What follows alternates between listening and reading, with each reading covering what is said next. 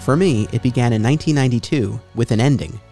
I was five years old and happened upon a comic shop advertising the death of Superman in its window display. From that moment forward, the Man of Steel has been my favorite character. And now, on this podcast, I'm exploring my fandom and examining the creative visions that have shaped the last son of Krypton across media for over 80 years.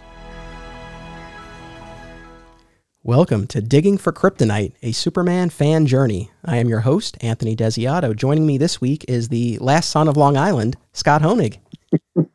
hey, Anthony, how you doing? Scott, welcome. So we are here to discuss the first half of the Jeph Loeb, Joe Kelly Superman run from the early 2000s. And I've been very excited about this. I've been looking forward to this for a long time. And you know, it's funny as I was sort of mapping out the sequence of episodes for this podcast, I very, very briefly toyed with the idea of uh, going chronologically, and then I, I quickly abandoned that. And in deciding, you know, kind of really where to start with these deep dives, because in our premiere episode, it was more of a general overview, it was a fun discussion about being a Superman fan generally.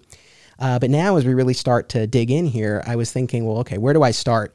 And it did not take me long at all um, to come to this run because this has long been uh, my favorite period uh, of reading the Superman titles. And so it made perfect sense uh, to start with, you know, not, not just one, but two episodes on this run uh, from the early 2000s. So we have a lot to unpack and a lot to get through. But uh, I was curious, when did you first uh, experience this run? Were you reading it as it originally came out? Did you come to it later? So I experienced it shortly after it had begun. Um, it was it was in 2000, and I was almost primarily a Marvel reader at the time, and I heard that in, at Marvel, uh, the X Men books were um, taking advantage of the fact that it was an election year, and they were running Senator Kelly for president on an anti mutant platform, and I thought that's really interesting. Uh, and then over at DC, I heard they were running Lex Luthor for president. And I thought, that's really interesting, possibly more so. Uh, and then as I was reading the X Men books, spoilers, uh, they actually assassinated Senator Kelly before the election. And so they never had a chance to explore the, the story possibilities of that character becoming president and how that would impact the mutant population. But DC actually went through with it. They actually pulled the trigger and elected Lex Luthor president. And I thought that was absolutely fascinating. So at that point, I hopped on and I started reading both forward and slightly backward to the beginning of that run at the same time. Gotcha, gotcha. Yeah, the President Lex storyline. We'll actually get to that in the next episode. Uh, that's in the right. second half of of this period that we're talking about. But yeah, that was definitely one of the highlights. And you know, in a second, listeners, I'll, I'll give you the uh, the breakdown of issues that we're talking about. But generally speaking, when we're referring to this era, uh, some of the major storylines of the time were uh, Y2K, Critical Condition, Emperor Joker. President Lex, as we said, Return to Krypton, and Our Worlds at War. So those were sort of the like the big tentpole events um, of this period of time. And you know, this was a run I and I think other fans and critics refer to this as the the Loeb Kelly era. Uh, Loeb wrote the main Superman title. Uh, Joe Kelly wrote Action Comics. There were, of course, two other titles, and I don't call this the Loeb uh, Kelly run uh, at the expense of the others. But uh, again, I think that's generally how that period is sort of known, and it very much seems like those were the guys who were really driving uh, a lot of the storylines at the time. Um, as far as specific issues, so. Uh, this wave of teams, uh, they kick things off with uh, Superman uh, number 151, Adventures of Superman 573, Man of Steel uh, number 95, and Action Comics number 760. Uh, so for this episode of the podcast, we'll be talking about approximately 10 issues of each of those titles. And then in the next episode, we'll cover, again, about another 10 issues or so of, of each of the titles. I have to say that this run rereading it very much made me uh, appreciate the passage of time. Because if you had asked me, you know, when did this run start? You know, rationally, objectively, like I know this was, I know they came on at the very end of 99. One of their first big storylines was Y2K. Like, again, rationally, I know when it started. But I think in my head, like for all these years, I've always just thought of it as like, oh yeah, that run I really liked, like you know, like from a few years ago. And when I sat down for this reread, um, it just really hit me because I was, you know, I was reading the Superman books at the time. As I've discussed before, I started with Death of Superman. So I was a 90s kid, man. Like I read I read all the Superman titles throughout the 90s. They were a mixed bag. Uh, you know, we'll we'll dive into that period on the podcast in the future, but uh, suffice it to say by the time this, you know, new crop of teams came on the books, they they needed some fresh blood. They needed a little bit of a, of a revamp. Uh, you know, the teams that had been working, and you know, no disrespect to any of them because they they carry those books for many years, but um, a lot of those creators had been doing it for a while, and I think it's hard to sustain at a certain level, you know, over that period of time. And I also think that you know the the law of diminishing returns was at play there. You know, they had such huge success in the early '90s with Death of Superman. And you saw over the course of the rest of the 90s a lot of status quo altering events, you know, designed to match the success of that, and, and nothing ever did. And so we got Superman Red, Superman Blue, you know, the electric powers, uh, you know, all, all sorts of things. So by the time this team came on, I think it was uh, it was a welcome change of pace. But again, when I sat down for this reread, uh, it just really hit me that I was 12. I was a 12 year old boy when I was initially reading this run, and you know, it was fascinating to revisit it uh, from uh, you know the perspective of an adult, and it's like my life is completely different now. You know, the difference between twelve and thirty three. You know, I'm a husband, a father. I do these podcasts. I've made documentaries. Like it's you know, it's just completely different. And I was sort of debating with myself uh, coming into this episode. I was like, you know, because I wanted to say that my reread lived up to all of my expectations and uh, completely conjured all of the magic uh, that I felt when I was reading it as a 12 year old. And that would be disingenuous. I can't say that.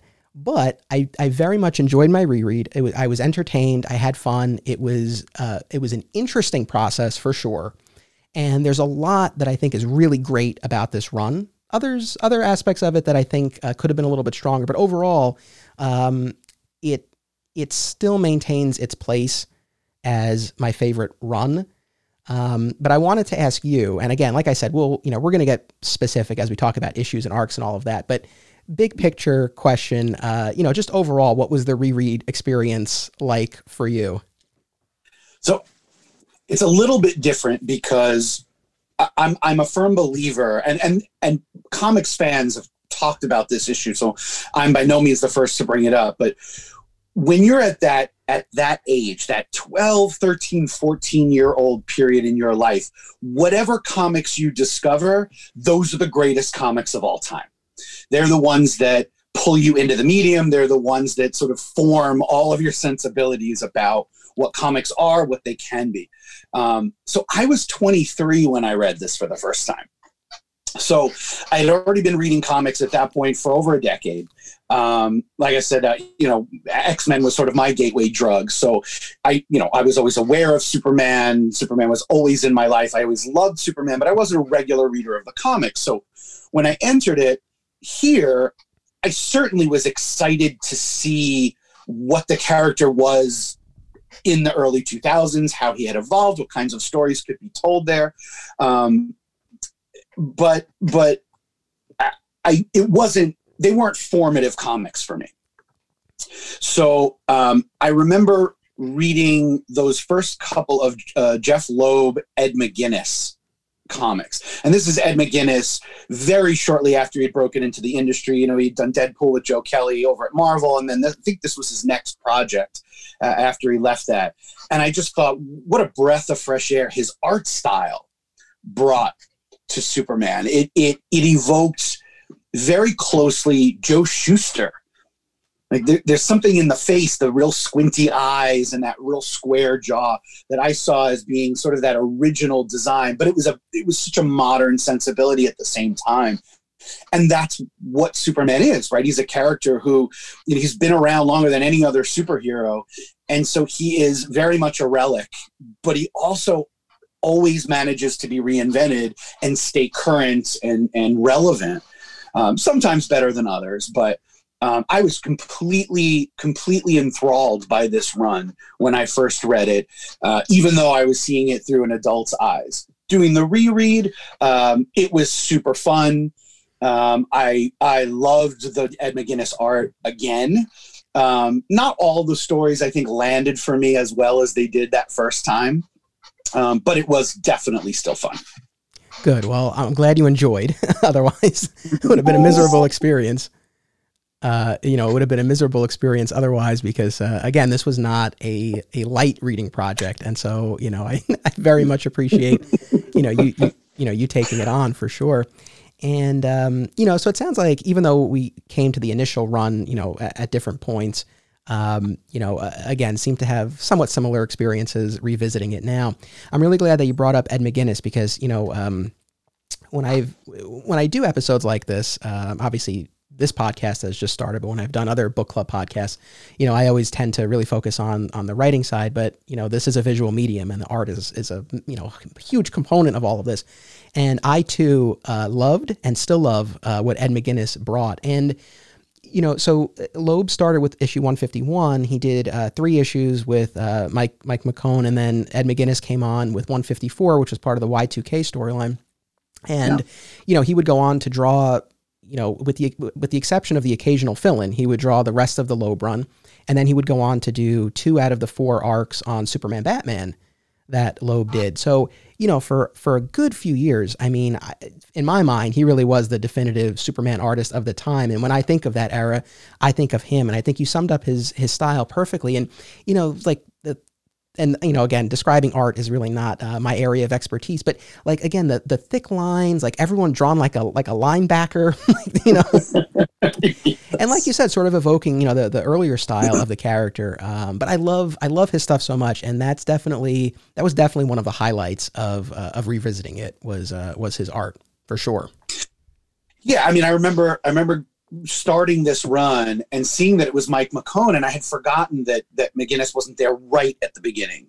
And look, McKone is a perfectly established and very competent artist. He's a great storyteller. His line work is quite nice. Um, but when you get to 154 and Ed McGuinness takes over, there's just something that happens and it really elevates the title. I think I think you can even notice the difference in Loeb's writing, that even his writing gets stronger because he's now working with this new artist. And, and I, I just, it, it, for me, it made a world of difference. And I don't think any of the other artists, no disrespect to them at all, um, I don't think any of the other artists on any of the books in this era even even touch what Ed McGuinness was doing.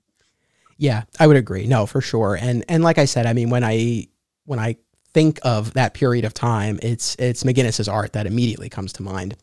So um, again, I, I gave uh, the a breakdown of the issues that we're going to be talking about. And as we said, uh, Jeph Loeb was the writer on the Superman title. Joe Kelly took over Action Comics. Uh, Mark Schultz was on Man of Steel. He had actually started uh, about half a year earlier. So he was a holdover from from the, the previous teams. But again, he had only just started, um, and and they kept him on uh, for this new iteration. And um, so those three guys would write their titles for all of the issues that we're going to be talking about over these next two episodes. Adventures of Superman was kind of all over the place because we started yeah. with uh, Stuart uh, Immonen and a young Mark Millar uh, yes. sharing writing duties. And they only did a few issues. And then uh, J.M. DeMatteis took over, and he was on there for, again, a few issues. And then uh, a little bit before Our World's at War, Joe Casey would take over. So that book, I think, is the hardest of the four to try to pin down. But um, it was interesting because I, I remember this as a kid, and uh, I was reminded of it when I when I did my reread the the whole idea with these four teams and the four titles, right? Because we had four monthly Superman books, was that each one would really have its own flavor. And so, for example, Man of Steel was billed as the sci-fi book. And it lived up to that. I mean, you know, Schultz really leaned into the Fortress and the Eradicator. Uh, he made John Henry Irons Steel a prominent uh, supporting cast member. And it, it, it's interesting because, uh, how do I put this? That's not my favorite flavor of Superman, but I very much admire the identity that they gave that book and it was Doug Mahnke on the art, gorgeous. So it's like I so admire like they gave that book such a distinct identity and I'm glad that that exists. Like if you have four Superman books, you should have one that really leans into the Kryptonian origins and all of that. It's just not necessarily my favorite. Yeah, what was difficult for me at the time too of, of reading Superman in this period was, you know, when I got in, I went all in you know, it wasn't just it was the, it was the Loeb McGuinness that pulled me in, but you know, because the issues sort of connected at key moments to all the others because of storylines that ran through all the titles, I was buying all of them. Um, and that's how they get you. That as a marketing strategy, it's quite it's quite brilliant. But um, but seeing them again now, um, I realize that it actually makes for a little bit of a disjointed read um, because I think obviously when you're when you're publishing books in this way, they have to be largely editorially driven because you have four different creative teams that sometimes are left to do their own stories, but then every few months are brought together to do a crossover where each issue leads into the next.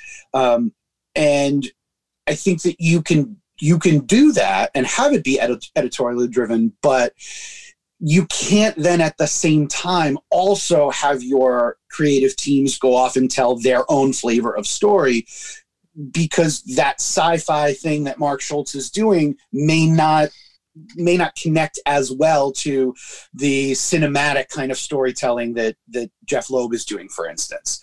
Um, so I feel like you almost can't have it both ways. You, you really would have to decide you're either going to let your creative teams do what they want and tell their own stories, or make sure that everybody is kind of similar in flavor, that at least there's some sort of house style of writing. You hit the nail on the head, and I, and I couldn't have said it better myself. And, you know, I said before that overall I enjoyed my reread, you know, for the most part. And where maybe I didn't enjoy it so much. There were there were a couple of stories, and we'll talk about them. Or I guess I'll say now, you know, Emperor Joker, for example, was an example of a story that I thought the idea was better than the execution. There were a couple of instances like that, um, and uh, you know, we'll get into greater depth as we move forward. But you know, there were so there were definitely a few storylines where I said, "Oh, this is so close." to being hmm. great. Mm. It's a great idea, and I just thought the execution could have been a little bit stronger. And you know, it's very easy with the benefit of you know hindsight and 20 years to look back and say, hey, they should have done this. Nevertheless, that's what we're here to do. But but uh, the the other the other thing that made it challenging was exactly what you just said. Um, and I think had I been able to just take the Loeb issues. You know, the, those were my favorite of, of this entire period. And had I been able to just take those and read them in a vacuum, I think I would come away with a different impression of of that period. And and again, it's not even that um, you know there was anything bad about the other books. Like I said, with Man of Steel, it just wasn't necessarily the flavor that I necessarily gravitate toward. But as you hit on, it's just the the way the stories were told. You know, the books all utilized the triangle numbers that were employed during the '90s, right? So they gave you the reading order uh, for each year, uh, again to help you keep track of the four titles. And there were certainly plenty of instances where the books did their own things. And for example, the first three issues or so of of each of the titles during this run kind of did their own thing. Certain subplots carried over, but they kind of did their own thing, and then they came together for Y2K. Uh, so again, there were some instances where they stood on their own, but overall, like you said, it you know it was editorially driven, and they were crafting a weekly Superman adventure. And you know, again, unless like you said, you have that unified house style that everyone's following, uh, it can make for a disjointed reading experience. As much as you know, I think this group of creators, and I think the creators in the 90s too, I mean, I think they did as strong a job as you could of coordinating, but it's just the nature of it. And, you know, I would have to imagine for, you know, Mark Schultz, for example, like the guy's always stuck writing part three of, you know, of any story. And like I said, you know, he used uh, Steel a lot in his run. So it's like whenever there was a crossover and he had part, it's like all of a sudden in part three, Steel plays a big role, you know? so uh, right. so, Every part three is the steel part. Yeah. So I think, you know, so again, as, as I'm evaluating this, I think, um, like I said, there were a couple stories where, uh, you know, I, I just felt they were so close, but they missed the mark a little bit. Um, and then again, just the nature of the publishing of Superman comics that you had these four titles, um, you know, varying flavors and qualities, and they fit together well enough. but it didn't always make for you know the the smoothest reading experience. Right, and and one of the things that actually uh, was reinforced in this reread was that there was a reason why the Loeb McGuinness issues were my favorites of the run. Um, I was I was hoping that that would remain the same, and it really did.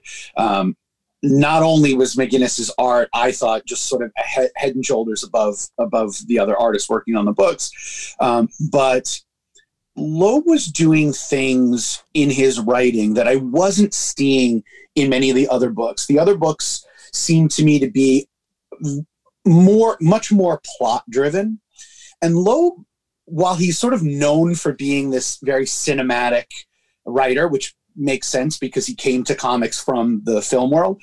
Um, he he wrote character moments so well those quieter character moments. Um, one of the one of the trademarks that I noticed, which I didn't notice when I was reading it month to month, is that he will often have his issues narrated by a supporting character. And oftentimes it was a supporting character who actually wasn't directly involved in the plot. So by doing that, you could have the plot advance as it's going to, but he still gets to explore characters like Lois or Jimmy or Perry White or Pa Kent in ways that he wouldn't have gotten to otherwise or would have had to have shoehorned into the plot in some way to allow their character to develop. And so by having them narrate it, and sometimes they were narrating not directly what was happening in the story, but they were narrating some kind of parallel other story. Um, there's a particular issue um, where uh, I, I want to say it was Lois talking about a tornado. And the metaphor of the tor- tornado applied to what was happening in the literal plot, but it, but she was really talking about it more in terms of you know being in Kansas and that you know tornado alley and all that. And I thought that was super skillful in ways that I just didn't see necessarily in the other writers. Again, I'm not, you know, by no means am I trying to knock anybody who who worked on these books. Like you said, they were doing the absolute best job with with what they had at the time and, and writing monthly comics i have to imagine is just an impossible grind um, but that's i think what makes it so much more special when you see issues that rise above what you think a monthly comic is capable of. I've had a big smile on my face the entire time that you were saying that because that is hands down my favorite aspect of this period of the comics and of Loeb's issues in particular. Exactly what you just said. I think that, you know, having those narrators letting you see Clark and Superman through the lens of the supporting cast not only humanizes Clark and you know maybe gives you greater insight than you would get if you were just following his adventure but as you said and I hadn't really thought about this but yeah it is also a fantastic way to give a supporting character more play you know, where otherwise, like you said, it would be hard to necessarily have, you know, a whole Pa Kent issue, right? Um, so I think that it, it really did serve a number of purposes. But uh, that I was going to bring that up, and I'm so glad you did because that uh, that was really the standout of of this reread. And you know, we're, while we're not covering Superman for all seasons in this episode specifically, we'll get to that in another episode down the line when we cover the, the various tellings of the Superman origin. But, you know, that was what Jeph Loeb wrote uh, Superman wise before taking over the Superman title. And it was this year, for anyone who's not familiar, you know, this year one um, uh, retelling of of the you know the Superman origin story. Not even so much the origin story; it was really just the seasons of of year one sort of thing. But each issue, and, and I've heard tell that it's also one of the inspirations for the Smallville show, which exactly. I know you and I are both fans of. Yes, and in that, you know, each issue is narrated by a different person in Clark's life, and so Loeb carried that over to this title. And yeah, I mean, you're 100 percent right. You don't get that in in the other titles. You know, certainly not with the frequency or the depth you know that you do uh, with the Loeb issues. And so I would say you know Lois is his most frequent narrator. Uh, she definitely does the first few issues. And uh, but again, we do get episodes from the perspective, like you said, of Perry White and Pa Kent, uh, Ray Palmer, the Atom, Green Lantern. You know, in, in these issues in particular that uh, we're going to be covering today. Uh, those are our primary narrators. We even hear from Clark in one of the ep- in one of episodes, one of the issues, yes. uh, in the form of a letter uh, that he's writing to Ma and Pa Kent. And I think the introspection that is um, that that is allowed through the use of this device. Again, I just think sets it apart. And when I think back, you know, to this run, um, you know, I don't know that it's so much the plots that uh, you know I that I remember so much. You know, again, I yes, I know you know the big events of the time, but you know, when I think about what I enjoyed most, it, it really is getting to see my favorite character through uh, through these other characters. Yeah, definitely. Um, you know, a couple of the moments that that really stood out to me um, that that I think capture what you just described um, is you know a a kryptonite irradiated Superman teaming up with Batman to find Lois, who at that point is missing. Parasite had been impersonating her for for a period, and and that that way of externalizing an internal conflict like that, where he is his health is declining rapidly, and he will not give up on finding Lois. Um, to be able to do that, I think is is a testament to why this character remained relevant at this particular time. He's still relevant today, but you know, as far as our reading, he was that moment to me illustrated why he's such an important character and how you can tell compelling stories with him even when he's not punching a villain who is of approximate you know similar strength you know whether it's you know a doomsday or a Mongul or a parasite you know those are fun I love to watch, especially Ed McGuinness draw Superman punching Parasite or any other, you know, massive, massive bad guy. But the internal conflicts to me were way more interesting. Um, and Loeb does those so, so well. Yeah. That Batman issue, funny enough, that was actually a, a, Joe Kelly action issue. But that one. Oh, yes, with Cary Nord on the art. Yeah, but that one 100% stood out to me as well. And you know, that immediately preceded the critical condition storyline where the right. super family has to miniaturize and enter Superman's body to try to uh, eliminate the poisoning.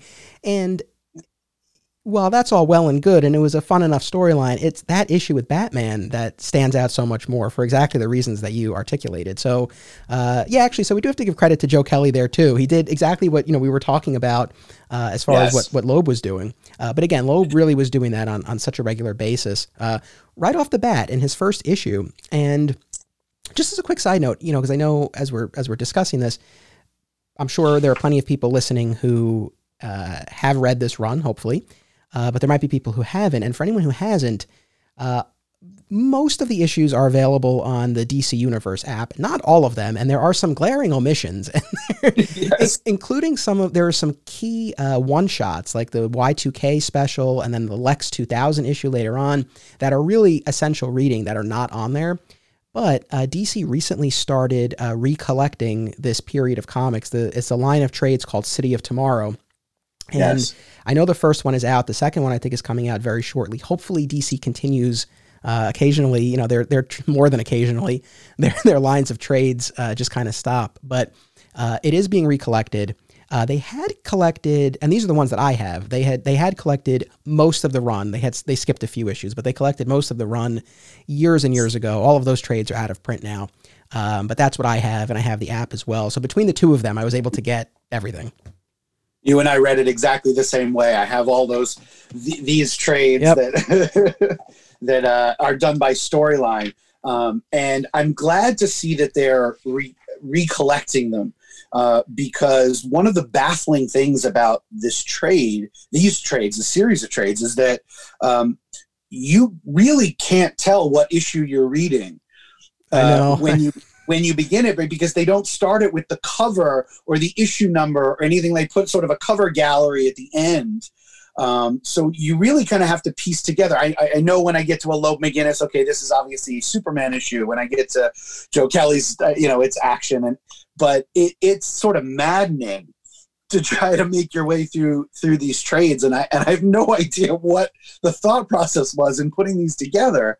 Uh, I guess counter to what you and I, you know, just spent a few minutes discussing, I think maybe they felt it's such a seamless reading experience going from title to title. I don't know. I don't really know what the thought process was to to at least I mean, even just so that you can because I know some of the later trades I believe had a proper cover gallery where you got the full size of the cover. But I think the earliest trades you just got they were like a little bit bigger than thumbnails. And so even right. just so you can enjoy the art, it would have been great to have the full covers in there. Uh, that that was where I was going. You know, I, I, I that's that's the experience I would have wanted. And now I'm I'm debating whether or not I want to buy those new collections. I think I might because for as nice as these are and for as long as I've had them, I just think it'll be a, a, better reading experience down the road when I do want to revisit it again, or if I want to give it to somebody else to read. Um, but you know, since we since we're sort of going to those trades, um, and right at the beginning, I had a question for you, and I don't know if you know the meaning of this. The first issue that Loeb wrote, 151, that's illustrated by Mike McKone, is called "We're Back." Yep. The title of the story is "We're Back." I couldn't figure out for the life of me what they're back from. so it was. Do you re- any idea what that's referring to? Yeah. So this was the return of the Daily Planet. Ah, uh, what had happened to the Daily Planet prior to this? So, and actually, I'm glad you you asked that because that actually brings up a point that I wanted to make, which is to say, you know, credit to, and whether this was editorial or the writers, I, I don't know where that line is, but you know, kudos to them for not just hitting a reset button, uh, as much as you know, it, it, was really seen as a revamp at the time. Um, again, not a continuity you know, reset or anything like that. But it was like new creative teams coming on, fresh start, fresh start, all that. But they did they didn't ignore what came before. And for example, there are numerous references in the earliest issues to a very recent storyline where Superman had been uh, not fully mind controlled, but influenced by one of his enemies, and he declared himself king of the world. And it was it was this whole thing that happened just a few months before uh, these new teams came on. And there were numerous references to that. So that, that was one of the threads that they kind of carried on. Um, but yeah, so Loeb's first issue, it opens with Superman retrieving the Daily Planet globe from the junkyard. Yes. And returning it uh, to its its position of, of glory. And so that's what the title refers to. If memory serves, and again, I have not gone back and reread those some of those late 90s stories, but I believe Lex bought the Daily Planet and closed it. Ah, as, as simple as that. And um, and so yeah, this was this was the return of, of the Daily Planet. And kind of on that note, I mentioned before, you know, each book was was to have its own, you know, little little focus. And I think for the Superman book, it was, you know, really classic, back to basics, look at the character, strong focus on Superman and the core Daily Planet supporting cast.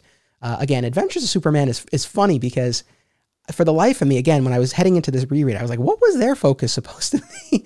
but in the DC yeah. app, in the DC app, uh, if you read the description, it's basically the solicitation copy. And according to that, the idea was it's Superman through the eyes of ordinary people. And there, okay. there is an inst like I think the first issue is actually not even collected in the trade, but there's an elderly gentleman uh, whose property is coveted by Lex for a development, and you know Superman has to help him keep his keep his house. So, it, I mean, I guess it sort of uh, you know accomplished its its stated goal. But again, there was there was so much turnover in the writers of that book that uh, again it was hard to pin down a, a, strong hook for that title.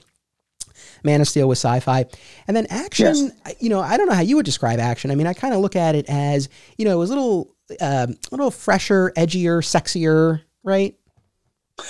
Yeah, uh, definitely. I mean, that character Encantadora is is I think uh, representative of that sexier right uh, kind of look. Um, yeah, I can see that. I can see that. Um, uh, was it was it? Do you think that they were trying out that flavor to see if they could push Superman more in that direction to kind of you know capitalize on you know the fact that we were now in the 21st century and other comics of the time perhaps had been moving in that direction? Could be. I mean, your you know your guess is as good as mine. I um, you know I certainly don't remember reading anything about that per se. Uh, it might have just been you know Joe Kelly's you know style, and they and they leaned into that. Um, yeah, I'm not sure, but so that was sort of the again those were the stated intentions as far as what each book would you know would sort of uh, tackle and again i think for the most part they lived up to it so uh, yeah right at the beginning uh, we have the return of the daily planet in our first issue by loeb uh, you know, narrated by Lois.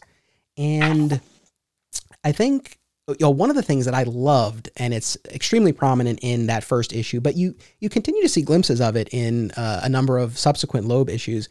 uh, with the return of the Daily Planet, they have um, these huge photos of uh, of old uh, front pages of the newspapers, and through that, you know, you get to see a number of key moments in uh, in the Superman yeah. history, and I thought that was that was that was really cool. It was a nice touch, and to kind of show like we're honoring what's come before as well.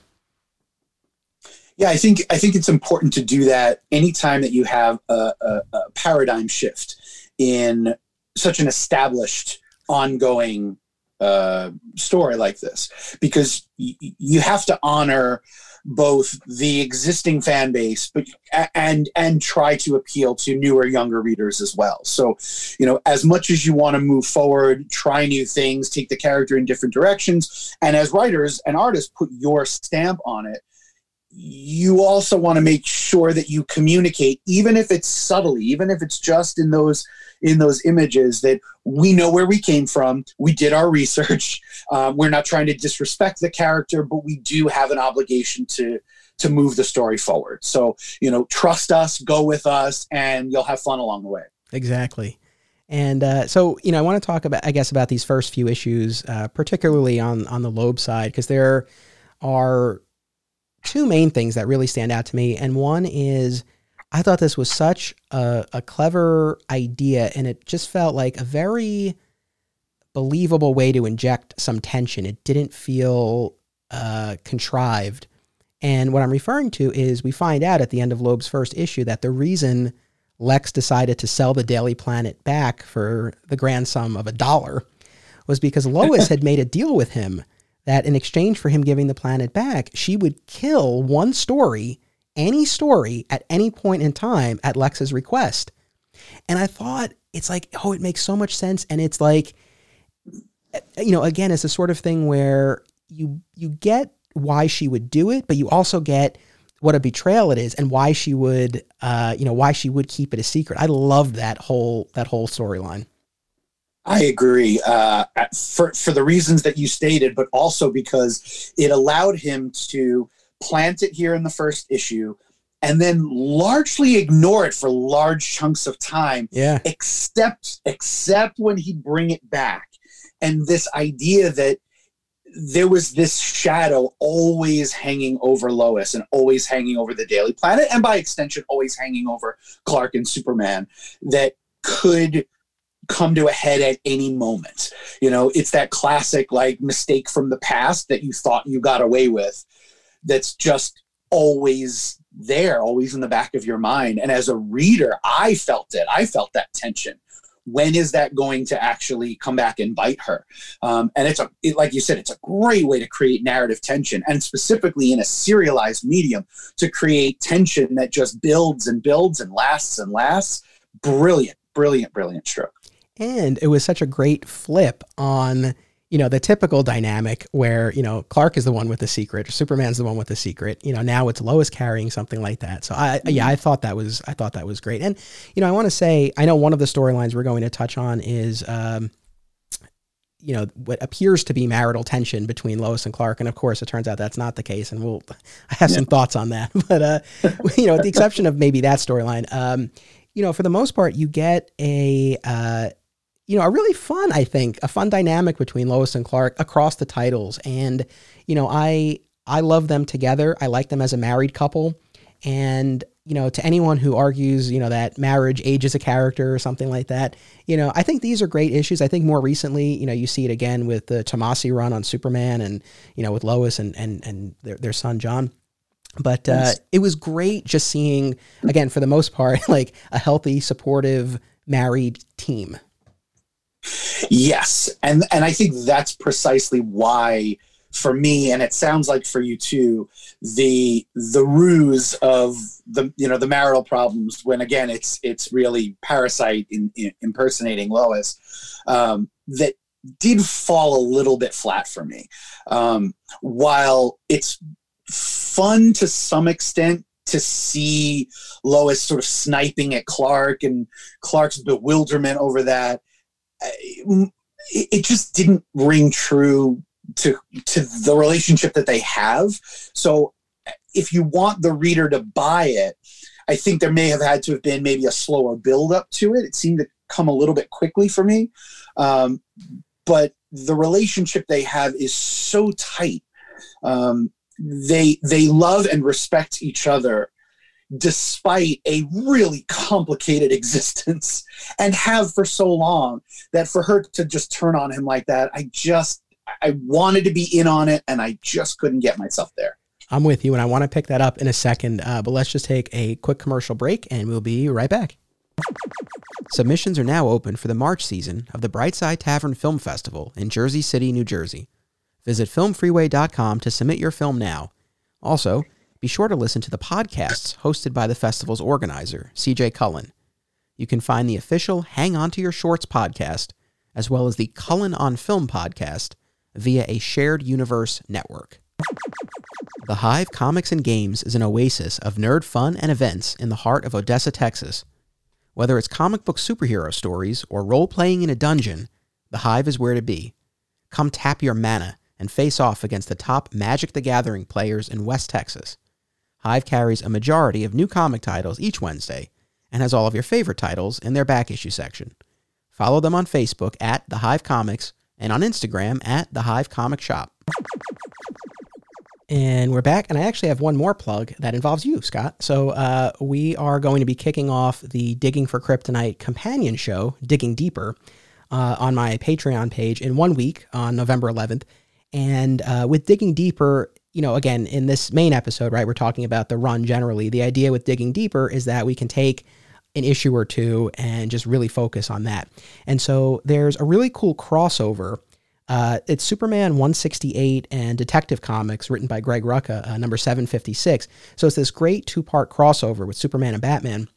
And that's what you and I will be discussing on the November 11th episode of Digging Deeper. So, uh, if anyone wants to give that a listen, uh, I hope that you'll consider becoming a member of my Patreon community. It's patreon.com slash Anthony Desiato. And yeah, I'm looking forward to that. That should be fun. Yeah, me too. Uh, so I want to pick up uh, where, where, we left off, and I know we're jumping ahead a little bit, but that's that's okay. Uh, we'll we'll kind of circle back, and we can talk about uh, again those early issues and, and Y2K. But yeah, one of the main storylines of the first half of this run is, uh, again, what appears to be uh, very severe marital tension between Lois and Clark, primarily from Lois.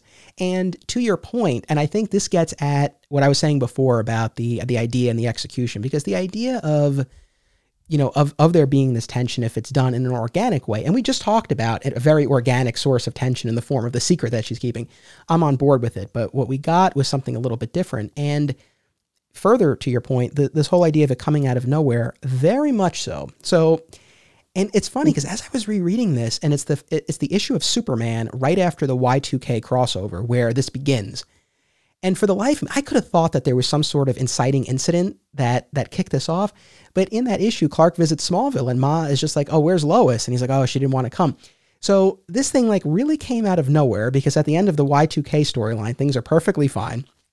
And, you know, and I, I guess we, well, you had said this before. It turns out we find out in a few issues that uh, Lois had been replaced by a shape shifting parasite right? And so it wasn't Lois at all uh, over the course of these, you know, two to three months where she's just berating Clark, saying that she needs space, telling Perry she needs time off from the Daily Planet, uh, going out all night, visiting Lex in his office late at night, and I want to come back to that in a 2nd mm-hmm. uh, you know, so we got we got a few months of this, and again, going back to what we were saying before, you know, all four books kind of had to hit that note, so it was you know, it was like issue after issue of, you know, Lois snapping at Clark. And again, you don't really know where it's coming from. And I think, again, we ultimately find out that it's Parasite, and that's fine. But I think the storyline would have been a lot more interesting if we had seen something that would account for the behavior and if the behavior had been a lot more subtle.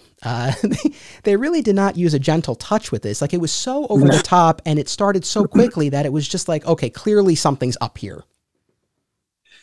Yeah, and, actually, while you were talking, it reminded me of of another part of this that that didn't quite land for me too. Is you know, especially now knowing that the We're Back is referring to the return of the Daily Planet and that whole you know supporting cast to bring that back to make Lois a centerpiece of it and then to remove her from it with a leave of absence seems odd to say the least.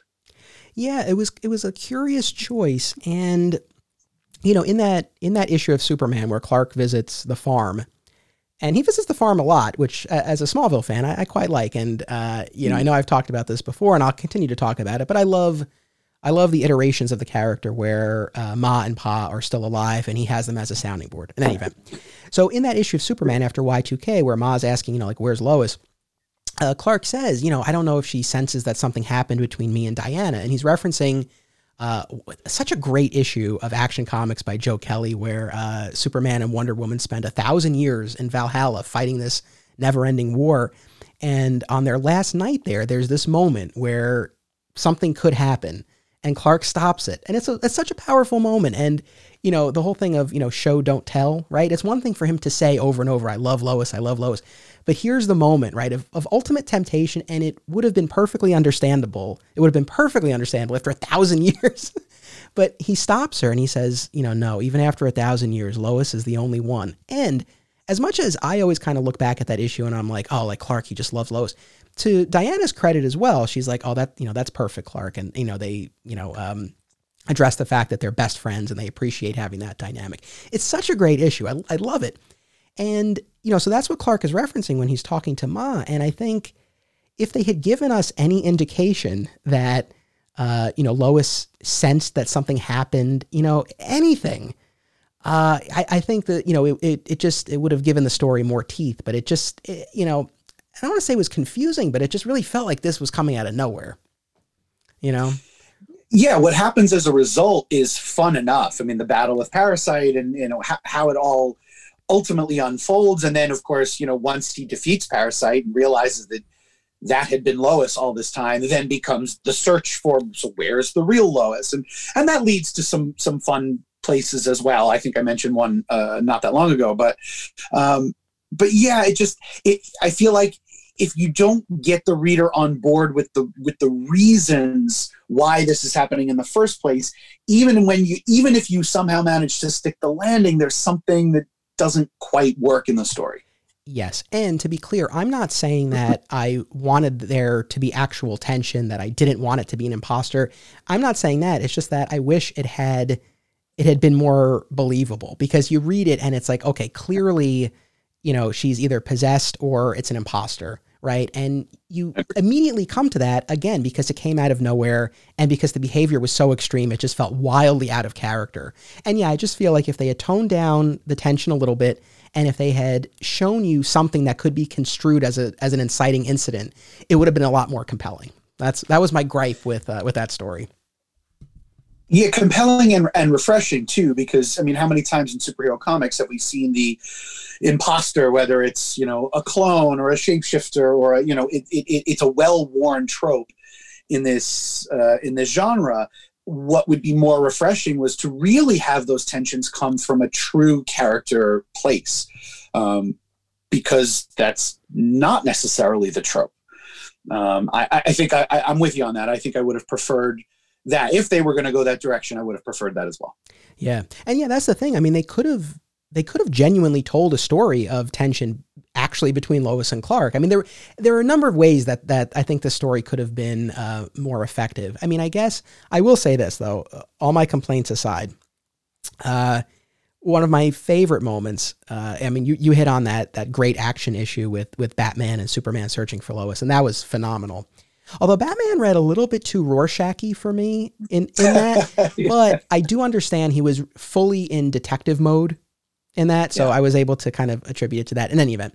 Uh, but the issue of Loeb's Superman, where Parasite finally reveals himself, and this is the issue where Clark is writing the letter to Ma and Pa because you know Lois yes. has left him this note, "I'm leaving you," and he says in the letter as Parasite clocks him and they, they you know he comes falling out of the window. He's like i've never felt more relieved in you know in my life. And as the reader too right you you feel that relief. It's like again as much as you figure something's up you know hey, you don't know for sure right? It's comics. Anything anything could happen. Uh, and then so to get to that moment of of pure relief i think you really feel that uh, for the character. Yeah and that's and that's kind of what we were talking about back in in the beginning is that you know for all the crazy action that there is in you know a slate of superman stories like this if you could manage to boil it down to those genuine character moments, if the reader does feel that sense of relief, oh, it's not Lois, um, then then that's the part of the character that rings true. You can do almost anything you want, um, but that all has to ring true, and that's ultimately what I think Loeb and and to a large extent Kelly also uh, were really really good at in this. So there are some things that happen in this in this run where you go, huh, what? I don't. How did we? Uh, and yet they manage to ground it in really really good uh, characterization. Um, so that's why it stayed as fun a read for me as I, I suspect it did for you as well. And exactly on that note, I'm going to jump ahead a second to Emperor Joker, which is the last major arc, you know, that we're covering in in this episode. And again, that one kind of falls into the category of really cool idea. Didn't fully hold my interest as I was rereading it, but there's an issue of action. Uh, I think it's a halfway, like at the halfway point of of the crossover, where uh, Superman wonders aloud, like, have, have I really gone crazy? And it's this, you know, it's a very powerful moment. And and again, exactly what you were saying, like in the midst of all the craziness going on in this Emperor Joker storyline where reality's been turned upside down, there was this moment where, you know, you see our hero like genuinely wonder and fear for his own sanity. And that was a moment that like really stood out to me, more so than any of the zaniness that was going on. Um, I agree. I, I don't remember if I actually read the Emperor Joker storyline the first time around. It felt new to me, and I feel like I would have remembered this one probably. Um, um, but I remember a little ways in to the the first part of it, which is a Loeb McGuinness issue. Um, and and I made a note for myself that said, I have no idea what's going on, but I am so in because the art was just still so stellar. And at this point, McGuinness had been on the title for a little while. He really found his groove, and I almost didn't care that it was weird. Um, I will say that on some of the other issues that he didn't draw, I found myself being taken out a lot more because I didn't have the art to hold me into the story. Um, I also felt like it was just it was too big a story for Joker mm. as a mm. character. Um, you know, to give him godlike powers to reshape the universe as he wishes is I, I don't know. I, I I had I had trouble with it, um, but I will give it credit for this that because Clark is questioning his own sanity. Um, I think that the writers here did a really good job of putting the reader in that position because I think the reader is questioning am, am I reading a real Superman? Is this really happening? You know, and anytime I think a writer can put the reader in the position of a, of a character, especially a protagonist, it, it connects you to the character more deeply than if you were just sort of passively passively observing them from the outside. No, that's a great point. And, and I mean, it is at times a disorienting read, uh, just as the characters are very disoriented. Uh, you know, again, for anyone who's not familiar with Emperor Joker, you know, the, the basic premise is we start off with Superman in the black costume, which as a as a kid of, of the 90s, I, I enjoyed seeing. Uh, locked up in Arkham, he's public enemy number one. Bizarro is Earth's greatest hero. Uh, uh, Lois is is basically Lex Luthor. She runs Lane Corp. So basically, everything's upside down, and you find out halfway through the story that Joker is the one behind all of this, and he accomplished it uh, by stealing Mxyzptlk's power and reshaping reality. And so you didn't read this as it was coming out, you said, right? So you might not remember this, and I'm even trying to remember all the details, but if I'm not mistaken, they kept the Joker part of this a secret um, because as, as, you might have noticed in the in the story itself, it's it's actually two storylines. So the first part is called Superman Arkham, and right. I remember at the time you knew that a, a, one shot was coming out, but it was called Emperor question mark. They did not reveal that it was Joker, uh, so they kept that a secret really until the last possible moment. Now, of course, the entire storyline is known as that, and it's not a secret going in, but. I just wanted to note that, uh, and for anyone who remembers, you know, reading that the first time around, there was this added component. Even though I think I mean, well, I don't know actually, and I, I don't remember as a kid if I was like, oh, this is clearly the Joker. I mean, now knowing what happens and being older, like it's easy to look at it and say, oh, clearly, like these were little nods to the Joker. But at the time, and certainly as a kid, I don't know that I necessarily was like, oh, this is going to be Joker. Uh, but certainly they they tried to build up the mystery around you know what this would be. But now it's just Emperor Joker. Yeah, I don't remember the marketing pitch at the time. It's at, at this point just too too long ago in the rear view. Did you ever watch the uh, Batman cartoon Brave and the Bold? Yes, uh, not every episode, but uh, a number of them. Yes. So I never watched it. Uh, you know, it looked like it was aimed at at a younger audience, which is great. And I actually figured when my son gets a little older, like that would be a perfect thing to watch with him. But yes. as I discovered in the process of rereading Emperor Joker, they did a version of Emperor Joker on Brave and the Bold. And there's no Superman, so it's strictly a Batman story. And rather than involving Mxyzptlk, it's Bat-Mite uh, who course. accidentally gives Joker the powers. But uh, the broad strokes, as far as Joker reshaping reality and killing Batman over and over, which I was actually surprised that the cartoon went as far as it did. I mean, they didn't. It wasn't gory, but you definitely there was no mistaking the fact that Batman was getting killed over and over and over. Uh, but it was actually a really good episode. So uh, you know, I would certainly recommend it to you and you know to anyone uh, you know listening to this podcast. It was it was uh, as far as I know, you know, the only adaptation of this storyline. I don't know offhand of anything else. So, uh, you know, if, if anyone's curious, I definitely do recommend it.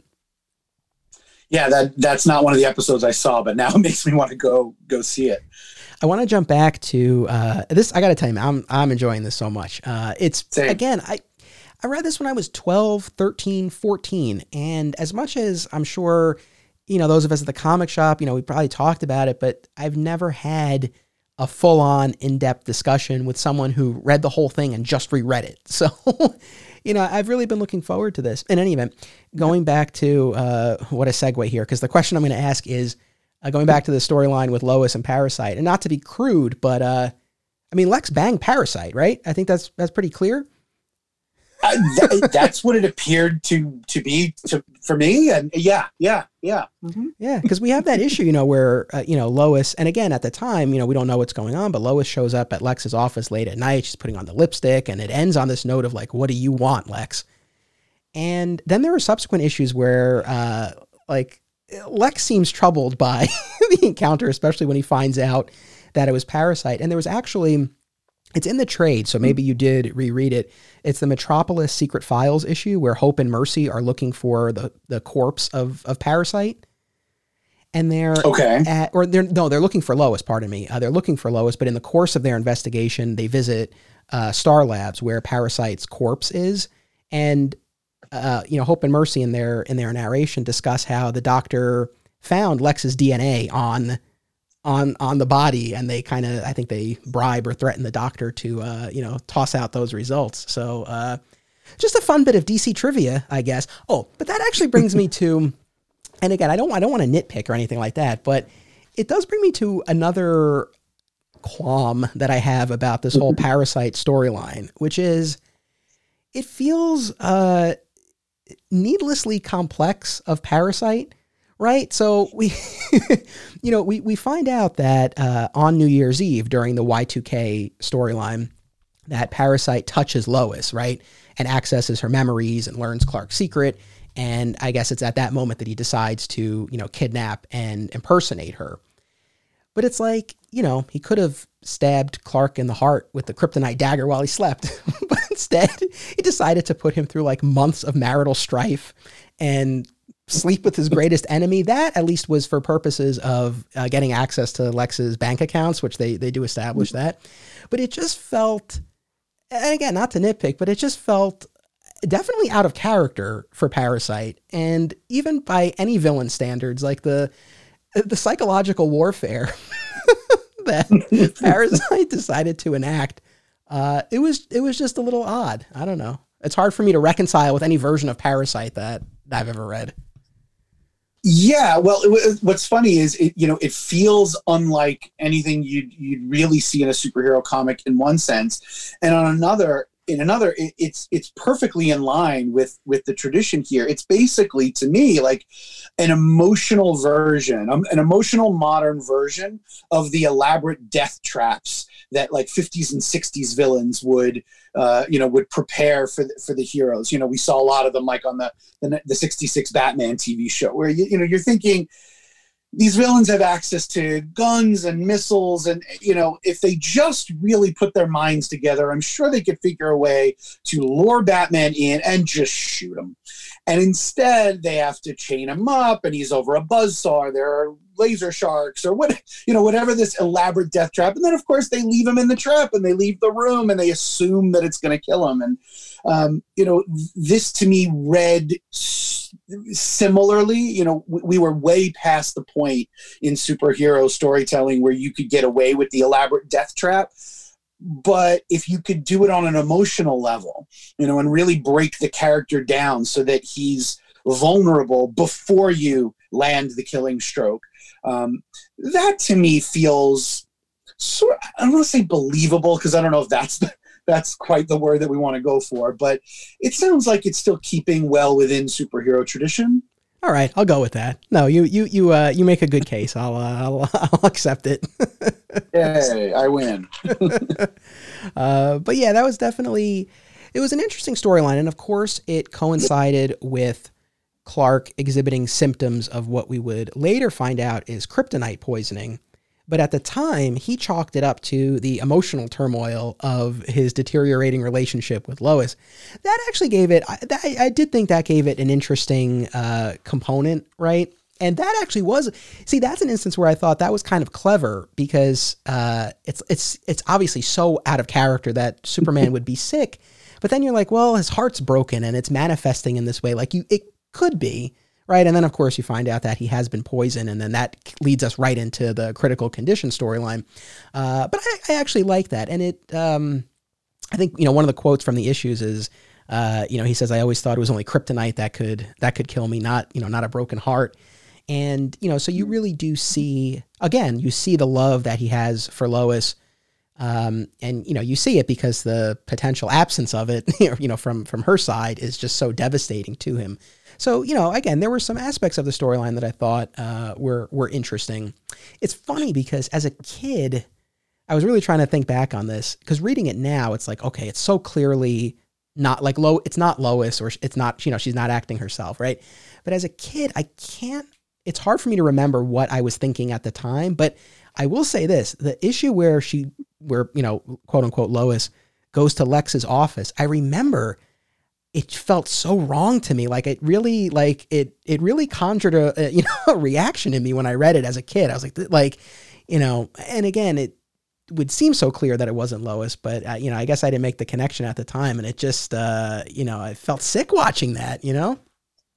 Yeah, and look, whether whether you like uh, every aspect of the plot as it's unfolding, it really does show though Loeb's masterful hand as a writer because one of the hallmarks of really good serialized superhero storytelling is that ability to have a sort of A plot, a B plot, and a C plot. And so here, you know, you've got a, a physical battle with with Parasite, you've got the seeming marital troubles, you've got Lois's shady deal with Lex, and you know when when you're trying to tell your story you, you're going to push your a plot to the fore and then once that has has run its course naturally you don't move on to something brand new. The b plot rises up and takes the place of the a plot. So uh, you know that one runs its course and the c plot then becomes the a plot. So in doing this i think loeb really had full control over his story.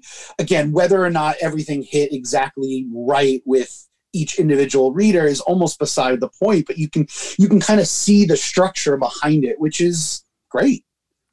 And and I will also give them this. I do admire the fact that you know they were they created a conflict for Superman that wasn't a physical one. I mean, ultimately, you know, yes, he had to fight Parasite and all that, but you know, it, again, it was this broken heart, and it's like, how does he fight? A, you know, how does he quote unquote fight? You know, a, you know, a wife who wants nothing to do with him. So it was, you know, kind of putting him through his paces, you know, in a different way than than we had seen before. So, uh, all right, I'll be a little yeah. bit more forgiving towards uh, towards that storyline.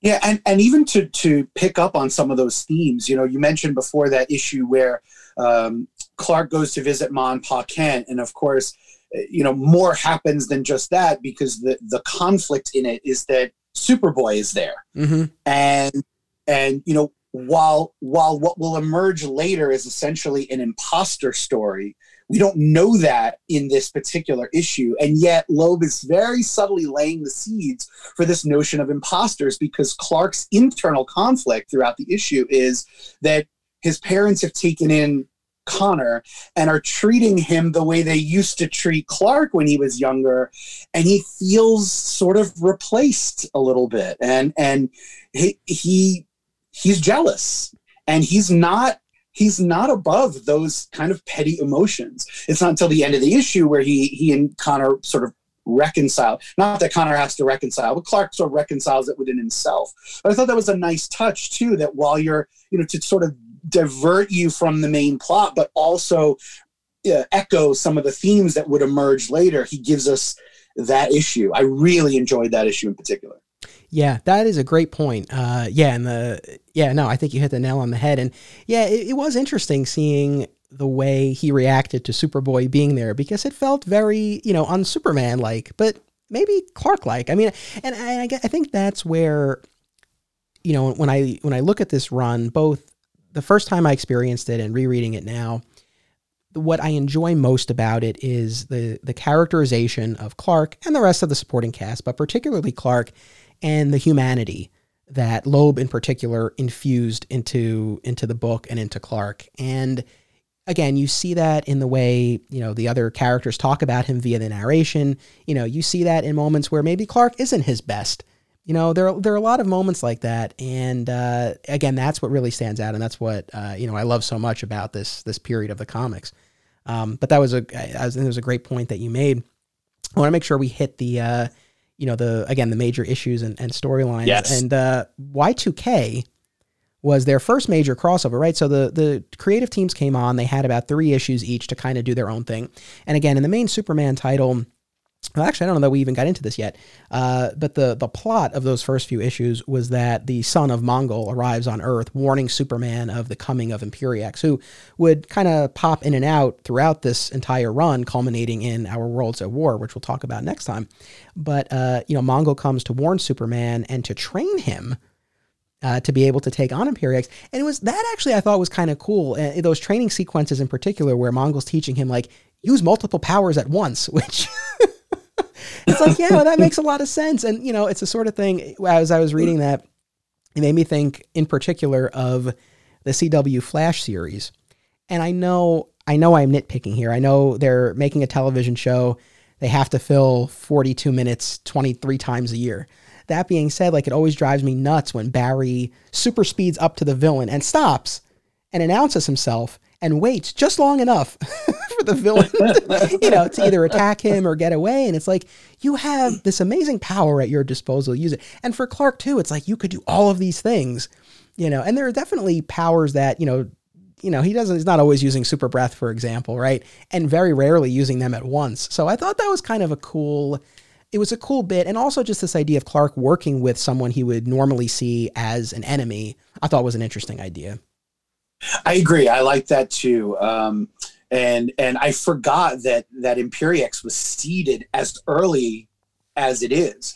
Uh, I remembered from you know 20 years ago that Imperiex showed up in our worlds at war, and and and that was just the story. But um, I was happy to see that that was part of the plan. Uh, all along. Um, to your point about you know characters, superheroes using all the powers available to them, never is that more um, sort of frustrating but also obvious is when you're dealing with Superman because you know at at most times in his history Superman can do just about anything. I mean he can you know he's he's had moments where he can snuff out a star by you know blowing on it and you know he can fly around the world in less than a second. You know the idea is that where where really is the physical conflict if Superman could essentially beat any opponent in a, a second. Um, so for there to be those emotional beats, for there to be the character moments, you have to slow things down. You have to give the characters a chance to talk at each other mm-hmm. during the battle because in doing so, it, it reveals inner motivations. It reveals, you know, some cases the differences between, you know, a character like Superman and Mongul who are approximately of the same power level. And yet the way that they use their powers and and and what they want out of out of their powers is completely different. Um, so you just you, you know the rule is like you have to have a story Otherwise, nothing else matters. I get it. I'm frustrated by the same things that that you are, but you know, at the end of the day, I forgive those things because I just I want to see a good story. Yeah, no, I no, I mean, I'm I'm with you, and I think yeah, those you know when you talk about the suspension of disbelief, it's like yeah, you know, you kind of you buy into it, and that's fine. But it was just an interesting idea, I think, to see explored, and you know, kind of picking on what uh, picking up on what you said about uh, you know what you know what each of these characters wants out of their powers. It's like Superman isn't out to dominate, right? So that's probably in part why he's not, you know, you know, firing his heat vision and and the super breath at once and all of that. But anyway, so you know, he he undergoes this training with Mongul, and then they end up taking on what they believe to be Imperiex in space, but turns out to just be one of his um, advanced scouts. But it leads to this great moment where Mongul turns on Superman, of course, and we get this great Lobo cameo out of nowhere. And it's just great because it's like, well, gee, what would Clark do with Mongul? In that case. It's like, I mean, I don't know, toss him in the phantom zone. Like, like what would he do? Thankfully, he doesn't have to worry about it. Lobo's passing by. but I thought that was cool. Like that was a fun, uh, you know, a little nod to another corner of the DC universe. Like I thought that was neat. My favorite, though, I have, I have to say, my favorite part of those first few issues is the subplot where Jimmy Olsen takes a photo of uh, Superman and, and Mongul's hands together. And again, going back to the humanity, this is not Superman didn't make a mistake. Clark made a mistake. Clark forgot to take his wedding band off. And Jimmy captures this in his photo and really has this dilemma about, you know, do I turn the photo in as is or do I, I alter it? And to show the age of this comic, you know, he, he explains to Lois that through the magic of digital editing, he actually could remove the wedding band. And Lois, to her credit, you know, tells him to, you know, tell the truth, right? Uh, but he's such a good pal that he alters the photo. Uh, but the actual photo gets out there. Uh, we find out later, right? It was Lex who who had gotten access to it and leaked it to the Daily Star. So the Daily Star runs this front page story, like who is Mrs. Superman, right? Clearly, Superman's married. He has a wedding band, and uh, yeah, I just love there. There are numerous layers to this that I really enjoyed. I loved that uh, you know, Jimmy made that made that sacrifice for Superman. I love the the out that they ultimately came up with, which we can circle back to. But I especially, what I think my favorite part is that uh, sort of the button on that little subplot is a Daily Planet rooftop meeting between Superman and Jimmy, or Jim, as they you know as they refer to him, because they there's that respect there. And uh, you know, Superman reveals like, no, I I actually am married. Like almost no one knows this and and uh, Jimmy says like, "Oh, you probably can't tell me because you don't trust me." And he's like, "No, it's just you know for her safety." But it was this nice moment where, uh, you know, he was letting letting Jimmy in a little bit, right? Not fully telling him the secret, but uh, you know, allowing him that. And I thought it was it was such a nice touch and a show of friendship and respect. I really like that. I agree, and that's always been a hallmark, I think, of of the both the Clark Jimmy and the Superman Jimmy relationship. You know, you know, Jimmy, for all intents and purposes, should be should be nowhere on either of their radars, and yet he and yet he's he's he's Superman's pal, right? I mean, he's he's the kid who is in many ways the stand-in for the original audience who were themselves kids you know we can't be 30 year old superman we can't be an adult lois who's dating superman but we could be this kid who's superman's pal and and to have Superman or Clark let Jimmy in on some of the adult conversations means that you're letting the reader in on those conversations. You know, you're now part of the crew. You're part of that group. Um, the other thing I always loved about about that, and it was highlighted in the, in those scenes um, that you just referenced, is one of the strengths of the Daily Planet as a as a supporting cast is that you get to examine issues of um, integrity in journalism, mm-hmm. which is is has always been badly needed. Um, maybe never more so than right now. But but so to reread it, it had a resonance for me that I, I don't think it had 20 years ago, um, where you know, Jimmy does want to alter this photo, and even Lois, who stands to be hurt most by being truthful about it, is the first to tell him you that you can't do that. If you're gonna run the photo, you have to run it the way that you took it, and the, let the chips fall where they may. Um, and so you know the the solution to that of you know Clark letting or sorry Superman letting Jimmy in on the fact that he is in fact married I think was a really nice way to resolve it but yet not resolve it right. um, uh, yeah I, I love that piece too yeah, it was it was so great. And again, going back to what I said before about you know Lois's secret and you know kind of flipping the dynamic where normally it's you know a Superman hiding his identity. You know here too, it's usually Superman you know saving Jimmy, and you know here was a case where like Jimmy really looked out for his friend. Like I, it's very touching. Yes. And uh, as I uh, was getting at before, I like their uh, their out for this, and I think it was actually in an issue of Man of Steel in in that in those couple of months where uh, the JLA held a press conference and revealed that uh, the what, what looked like a wedding band was actually just uh, their communicators. You know, of course. So, uh, so that was their way their way out of that. But there was an issue of Adventures of Superman where you know, again, I guess seeing Superman through the the citizens' eyes, where you know people are kind of hounding him, like, "Hey, who's your wife? Who's your wife?" Uh, you know, so that got a little play for for a few issues, but I thought that was uh, that was cool. I mean, of those first few months, like those were certainly the you know the major beats that like really stood out to me. Was there anything else that that you wanted to hit on before we get to Y2K? Um, yeah, I just thought that the the the wedding band issue nicely actually set up what would become the Lois impersonated by Parasite storyline because it raises the the notion just of the fact that he is married he has this uh, the long-standing relationship and that and that they are bound to each other as both clark and superman. Um, and and that's not something that we take lightly and it's not something that the reader should forget because it's going to be a big deal in a couple of months. Right. Yeah. No very much so. Uh, and you know again uh, you know we've touched on the other titles and you know certainly in those first few issues of action you know that was that valhalla issue. That really stood out to me. And i just want to say you know to listeners uh, we're going to do an episode on joe kelly specifically uh, down the line a, a little bit uh, but we'll get a little bit more specific on his action issues, and we'll also talk about. Uh, he did a year on Superboy. He did a few years on JLA. Uh, he did a great issue of Wonder Woman uh, where Lois Lane guest starred. So if you're listening to this and you're like, "Hey, I want more Joe Kelly talk," we're gonna we're gonna get to that down the line. But uh, you know, I want to make sure we, we touch on Y2K. I mean, I don't know if there's any story that's more dated, like literally and figuratively, than Y2K. But you know, it's funny just like you were saying about the, the the press and how a lot of those issues in those Daily Planet scenes are more resonant, you know, now than ever.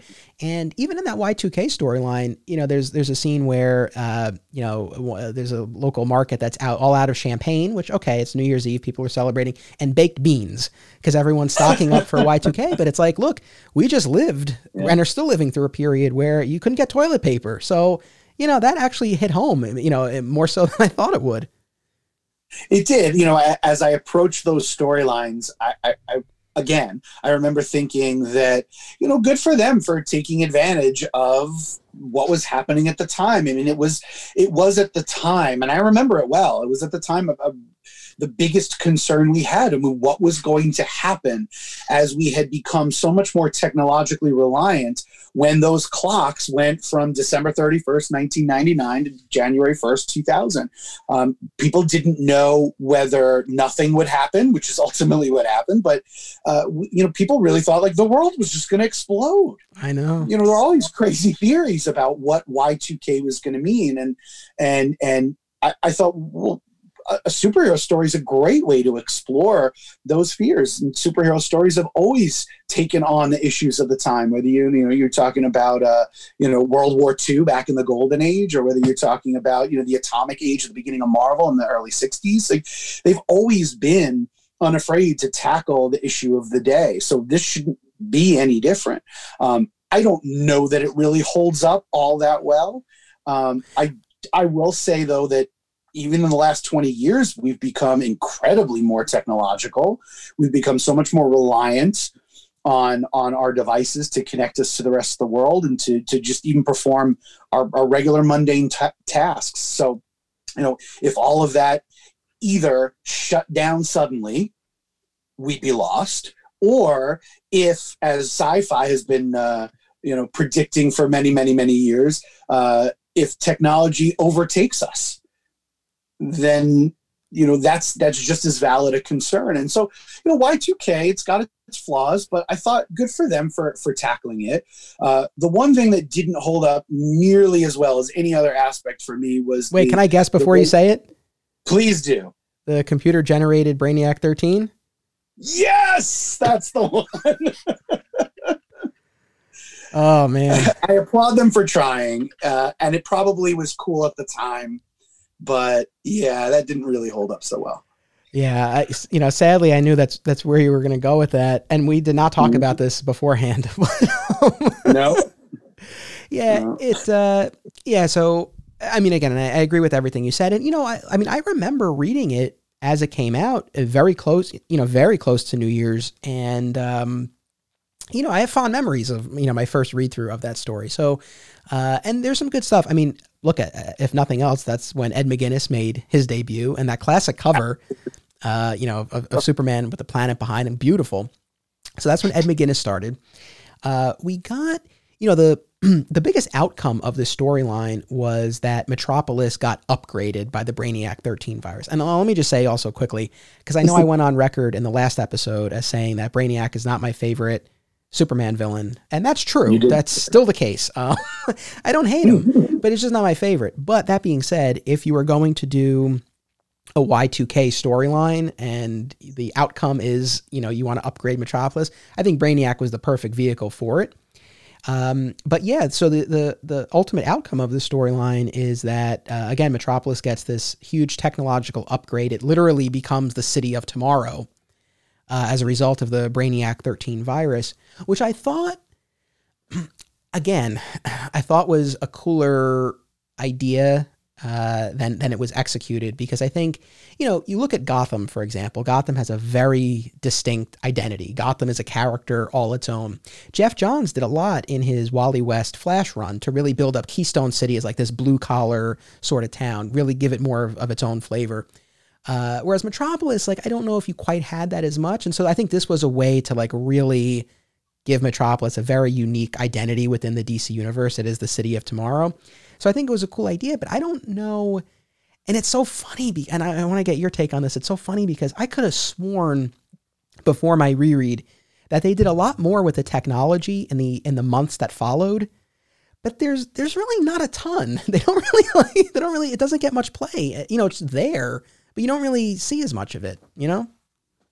Yeah, you would think for as big a deal as they made uh, uh, of the story, especially like you said, you know, this was the debut of the, you know, the new art team uh, on Superman.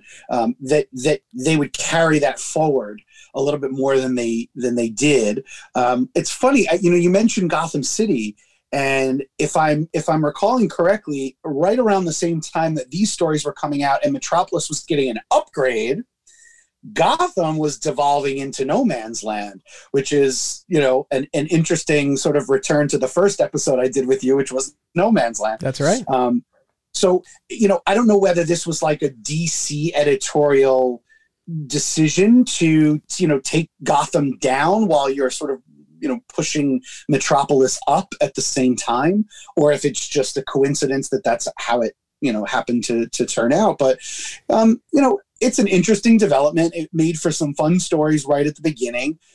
It's a little disappointing that they didn't capitalize on all the story possibilities. Um, but again, I, you know, it's so hard to say what went into the process of making monthly comics, uh, especially when you've got four different creative teams on, on, on what is essentially now a weekly comic, right? There's right. a Superman comic every week of the month. Uh, that has to be just grueling. Yeah, no, for sure. And I will say, as far as other things that stood out to me about that storyline, they did uh, troll us a little bit with uh, the very brief return of Electric Superman. And, yeah. uh, you know, thankfully it was short lived. And I think even at the time reading it, you know, I don't think anyone thought that this was, you know, a return to, to that iteration. But for a brief moment, uh, it appeared that he was uh, Electric Superman again. But, uh, the, the, you know, the other thing that, that really stands out, and this I guess really this has become a theme in our discussion tonight of of you know these these moments of of humanity that like really pull you in and, and so the story culminates with and it's I mean it's so crazy you know you always you know you know that Lex is this ultimate villain but man you know at the end of the story he sacrifices his infant daughter Lena to Brainiac yeah. in order to retain uh, or to gain control over the technology and be the lord over the city of tomorrow. I mean, that packed a punch. It did. I mean, look, if anything, it shows that for Lex, there is nothing, nothing more important to him than power. Absolutely nothing. And he he's been a character who generally does not form any real human connections because he has to let himself be willing to abandon any relationships he has if it's going to buy him more power. And the ultimate expression of that is with, you know, for, with a child. Uh, you know, if if there was ever a moment for him to, you know, be human and to have a relationship where he's willing to put someone else before himself, it would have been there. And the fact that he doesn't do that specifically so that he can grab and maintain power says a lot about the character and sets again sets up what's going to be coming for that character because he just builds and builds and builds throughout this run until he becomes president lex. Yeah. No absolutely. I mean yeah at the end of the day i mean it definitely you know sad to say but it tracks with you know with what we know uh you know of lex. Anything else about y2k before we uh start to wind this down uh, no, I think I've said everything I, I, I need to say about Y2K. Uh, you know, I know we've already spent a good amount of time talking about the, uh, as they collected in trade paperback, the Till Death Do Us Part uh, storyline right. and, and Critical Condition. Um, there, there is were, one. There are yeah, two yeah, things yeah. I want to add about Critical Condition. Yeah, though. please. Uh, I, while the story as a whole, you know, maybe didn't land with me the way that I'm sure that the creative teams hoped, and I probably enjoyed it a little bit more when I read it originally than I than I did now. And maybe that's also because you know this isn't that long after Superman had already died and been resurrected in in, in the early '90s. So I, I had a pretty strong feeling they weren't going to kill him again. So it was really just a matter of how is he going to come out of this. Um, but there were two really beautiful character moments in the critical condition storyline. Um, and they're not, neither one of them is Clark or Superman. Um, one of the benefits, I think, of having a Superman story where Superman is sort of out, of commission is that you get to focus on the supporting cast. And uh, one of those moments, uh, which I believe is a Jeph Loeb written issue and illustrated by Duncan Rouleau, who was probably my second favorite artist for this run because he did pop in and out on, on a couple of things, especially in Emperor Joker and then in, in Critical Condition as well. Um, with Ray Palmer, the Atom, who is about to essentially go inside Superman and, and try to fix this kryptonite poisoning. And Loeb could very easily have barreled ahead with all the sciency tech tech and have Ray just jump right in. But there's a moment where Ray turns to, uh, I think uh, John Henry Irons and a few other people who are watching, and he just says, "Can you can you just give me a minute?" And he and he turns back and looks at the enormity, and I use that word intentionally, at the enormity of what he's about to undertake. And to give a character who you know, he's a superhero like like all the other Justice Leaguers who should be so sure of himself. And time is of the essence, and yet he knows that what he needs is a moment to collect himself and realize that if he does not succeed, Superman will die again. And he will be not responsible, but he he certainly will feel the weight of that after the fact. I loved that he gave him that moment. And the second moment that I liked probably even more was a Jimmy Olsen moment. Um, Jimmy Olsen is sort of up in an observation deck, and he, yeah, you're nodding. Yep. You know what I'm what I'm about to say. And he's looking down at the operating table, and he's technically there in a professional capacity. You know, he's covering Superman's illness for the planet, and he lines up his shot. And he's got Superman's sort of green, sickly face, eyes closed on the operating table and he's about to click that photo and he lowers the camera before he can and he just sort of mutters i'm sorry. I know perry would have loved that shot because it felt wrong to him to capitalize you know? I mean it would have sold a ton of papers. So it felt wrong to him to to for the planet to make money off of Superman's illness. I that was probably my favorite moment in the entire run. That's awesome. Yeah, I uh, I love both of those moments, and especially that Jimmy one. I knew exactly where you were going yeah. with that, and you know, again, this whole idea of the the role of, of journalists and and sort of some of these ethical questions. You know, uh, I'd recently started my reread of the second half of this run in prep for the next episode, and I, so I am jumping ahead here, but it's germane to our conversation, which is. Uh, in in one of the issues right after Emperor Joker, Lois is once again narrating, and uh, she kind of gets at this very question, and she talks about how you know she sort of errs on the side of you know always tell the truth right? And she says like I have debates with Clark, and you know, and she's and she even says like it might be because he's so used to keeping a secret identity that uh, you know sometimes he thinks things you know could or should be held back. It was interesting and kind of ties into you know exactly what we've been talking about. But I, I love those moments too, and I think yeah, those are definitely standouts. And it actually leads me to what I was going to say, which is. So in that issue of Superman, we have Ray Palmer narrating, and then um, the issue of Superman right after Critical Condition is sort of like a little bit of a breather issue in between events. Palate cleanser, yeah. Yeah, exactly. And in that one, uh, well, we start off with Lois and Clark in the hot tub. So again, going back to a very vibrant, you know, married couple. Uh, but yes. then uh, Superman asks uh, Green Lantern, Kyle Rayner, right at the time, to uh, take him out into space just to sort of test his limits, right? Now that he's back on his feet.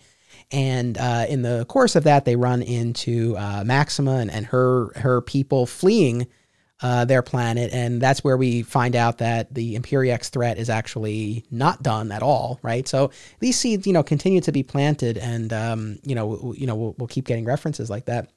But yeah.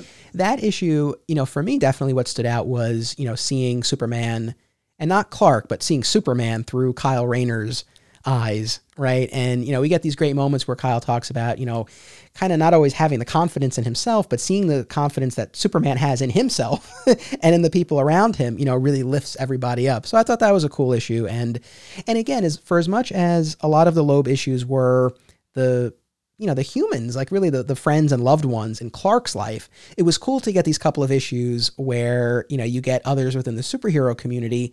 And i feel like this was laying groundwork for you know what loeb would do in superman batman where you had you know all of those great moments of clark and bruce like examining each other uh, through the you know their internal monologues which was, was great. Yeah and it makes m- almost more sense to do that in a superman title than anywhere else uh, in that Superman was the original. He was he was the first superhero, and so to to see how other superheroes view him. Uh, not only enlightens us about those particular characters, and you know, Kyle is still relatively young and new to superheroing in, in this era, and so to have him and and Superman go out together, you, you know, Loeb plays it this way, but I felt it, I think, instinctively. Like I would feel completely inadequate, you know, flying out into space with Superman of all people.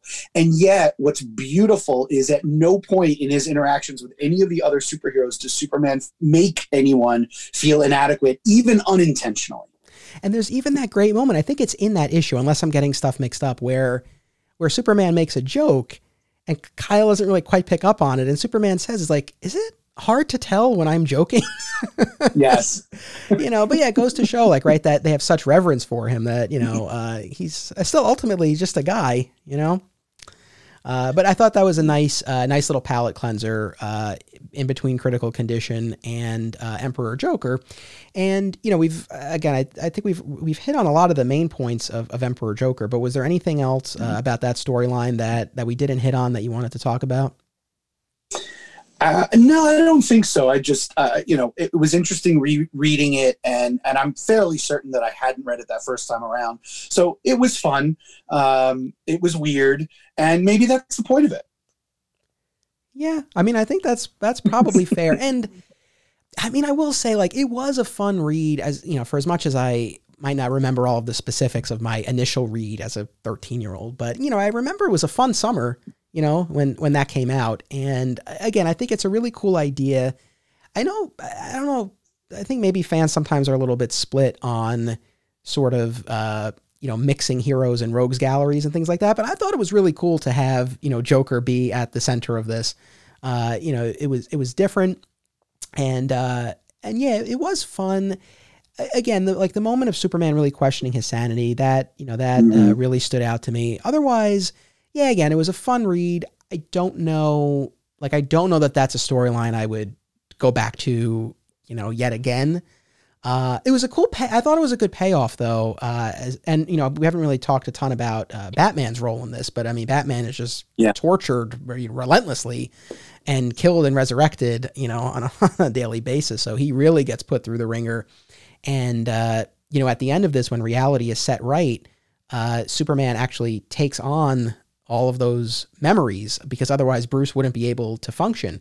And that was interesting on a number of levels, especially since we were not at that point, we were not that far out from Identity Crisis, where such a big part of that right. was, you know, Bruce's mind being tampered with. So this was a, you know, an earlier example of that. So kind of interesting to see how it, you know, kind of lines up with with what we know is coming.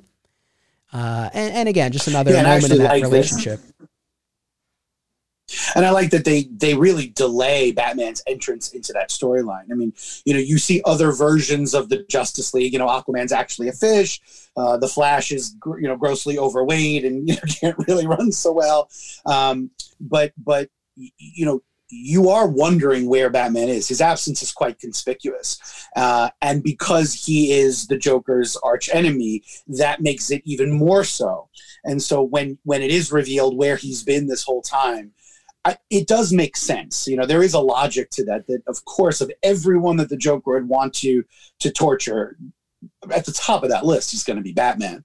Um, and you know, look, we get a reiteration of something we've seen from Superman many, many times. Is you know his his ability to martyr himself, his willingness to martyr himself, uh, so that others don't have to suffer. You know, he will take on that pain and suffering so that you don't have to again keeping with the character so it's you know it's not that this storyline is a violation of any characters or stories. It just it wasn't my particular taste. Um, you know i don't I, I, agree with you. I think it's it's a little bit cooler in, in concept than it is in, in execution but it's fun and it was certainly different from all the stories that come before it and from what i remember all the stories that are going to come after it. And i will say that uh, one thing I really did like was the way in which uh, Joker was ultimately defeated. You know, this idea that uh, no matter what he does, he just can't not think of Batman. Batman looms so large uh, in in the Joker's mind, and the fact that that's the key to his undoing when he has the power. I mean, literally to obliterate all of creation. Uh, but the fact that Batman, he just can't get Batman out of his head. He can't quit Batman that's his undoing. I really did like that. It was a good payoff, I thought. Yeah, and Joker, I think, is, has always been one of those villains who is often defeated by himself.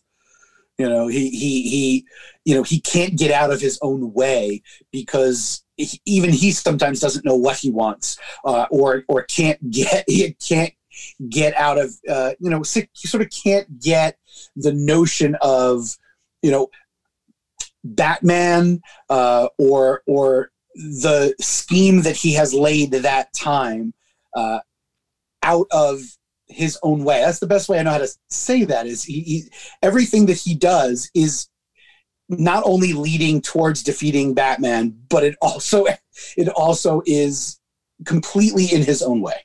Yeah. There's also this really fun uh, meta moment too in the final part where Joker addresses the artist of the book. He's like, "Hey, stop drawing Batman." Uh, so I thought that was pretty fun too.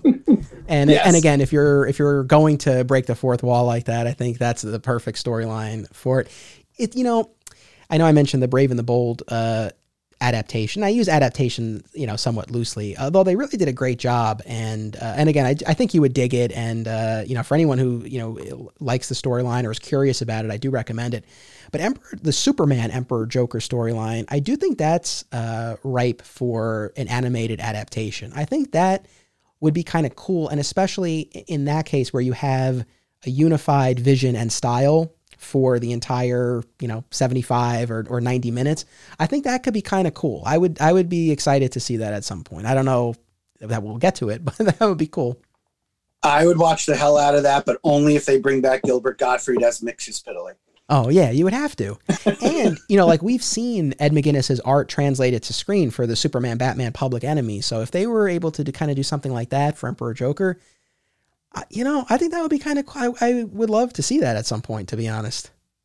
Yeah, his art translates really, really well to animation. So I, yeah, I'm in. Yeah. And so, with the end of you know Emperor Joker, that uh, brings us uh, essentially to the halfway point of you know this this main period of this run of Superman comics. And so, like I said, in two weeks, uh, we'll we'll you know we'll discuss the uh, the second half. My guest will be Mike San Gregorio, and again, the major arcs uh, within that period were President Lex, which we've touched on already, and I'm excited to get into that. The timing uh, is, fortuitous, syncing up with uh, real world events, and um, and of course, Return to Krypton, which was an interesting storyline, and Our Worlds at War, which is really what a lot of this run was was kind of building toward, and became this huge event. Uh, so I'm excited to do that. Of course, before that, you and I will do our digging deeper episode uh, next week, where we'll talk about that Superman detective crossover. So that'll be a lot of fun. Uh, is there anything else about uh, you know these these issues that we've talked about that you wanted to say?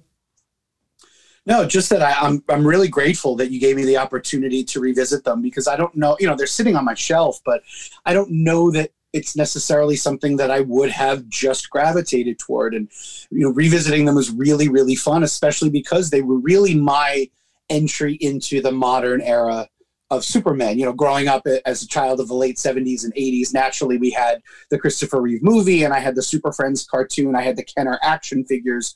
Uh, but then I really sort of took a break. You know, I drew Superman in my notebooks constantly, but you know, I really was not an, a, a, follower of the comics, and and this was the run that brought me back in. So uh, you know, getting to revisit it and, and like you said, getting to talk about it in depth with somebody else who's just recently read it. I mean, that's what a gift. So uh, thank you so much. Awesome. No, this has been a pleasure. I thank you, you know, for sharing your insight. I mean, this was a fantastic discussion and I mean you brought so much to it. And I, I like I said I appreciate you you know undertaking this this reading assignment.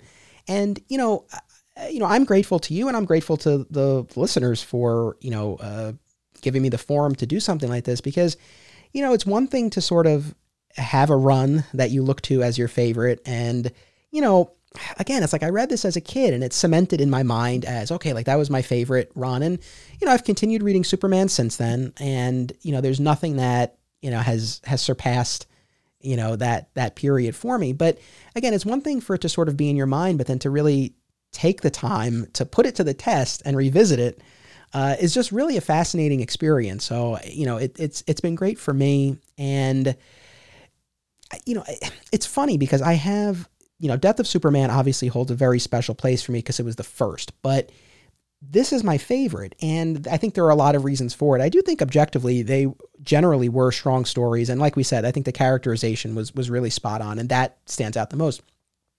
And just for me too, the age that I was, you know, 12, 13, 14 years old, I, you know, was old enough that I was, you know, getting a little bit savvier and picking up on a little bit more in the comics. Whereas, you know, really as a kid reading some of those 90s comics, I mean, I was entertained. I don't know how much I was necessarily like really engaging with the material. And I think as I got into my teen years, I was a little bit more equipped to do that. But I was still a kid, so I still think it was easier for me to suspend my disbelief and to just give myself over to the story. And I think it was just like that perfect combination of my age and these stories and it just it just fit and it worked for me. Absolutely. And and it's funny when I was that age, uh, I did actually pick up a Superman comic. I was at a, I was at a Catskill hotel one winter with my family, and the gift shop happened to have the Death of Superman trade. And it was like you know the first trade they produced was like three bucks or four bucks, and it was just those couple of issues. And I forewent the evening's activities, whether it was a comedian or a band or whatever it was. And I sat in the hotel room and I read that thing cover to cover and I bawled like a baby. And I, that was the absolute first Superman comic that I read. And then I didn't read anything until these issues here. Right on. Well, thank you again for being part of this. Thank you to all of our uh, listeners for tuning in. Make sure that you come back in two weeks. And remember, it's about what you do, it's about action. Digging for Kryptonite is a Flat Squirrel production, art by Greg Schigiel, music by Basic Printer. If you like what you heard, be sure to listen to My Comic Shop History, available on most major podcast platforms. Sign up for exclusive additional content, including the Digging for Kryptonite companion podcast at patreon.com slash Anthony Desiato, and watch my documentary film, My Comic Shop Country, out now on Apple TV and Amazon.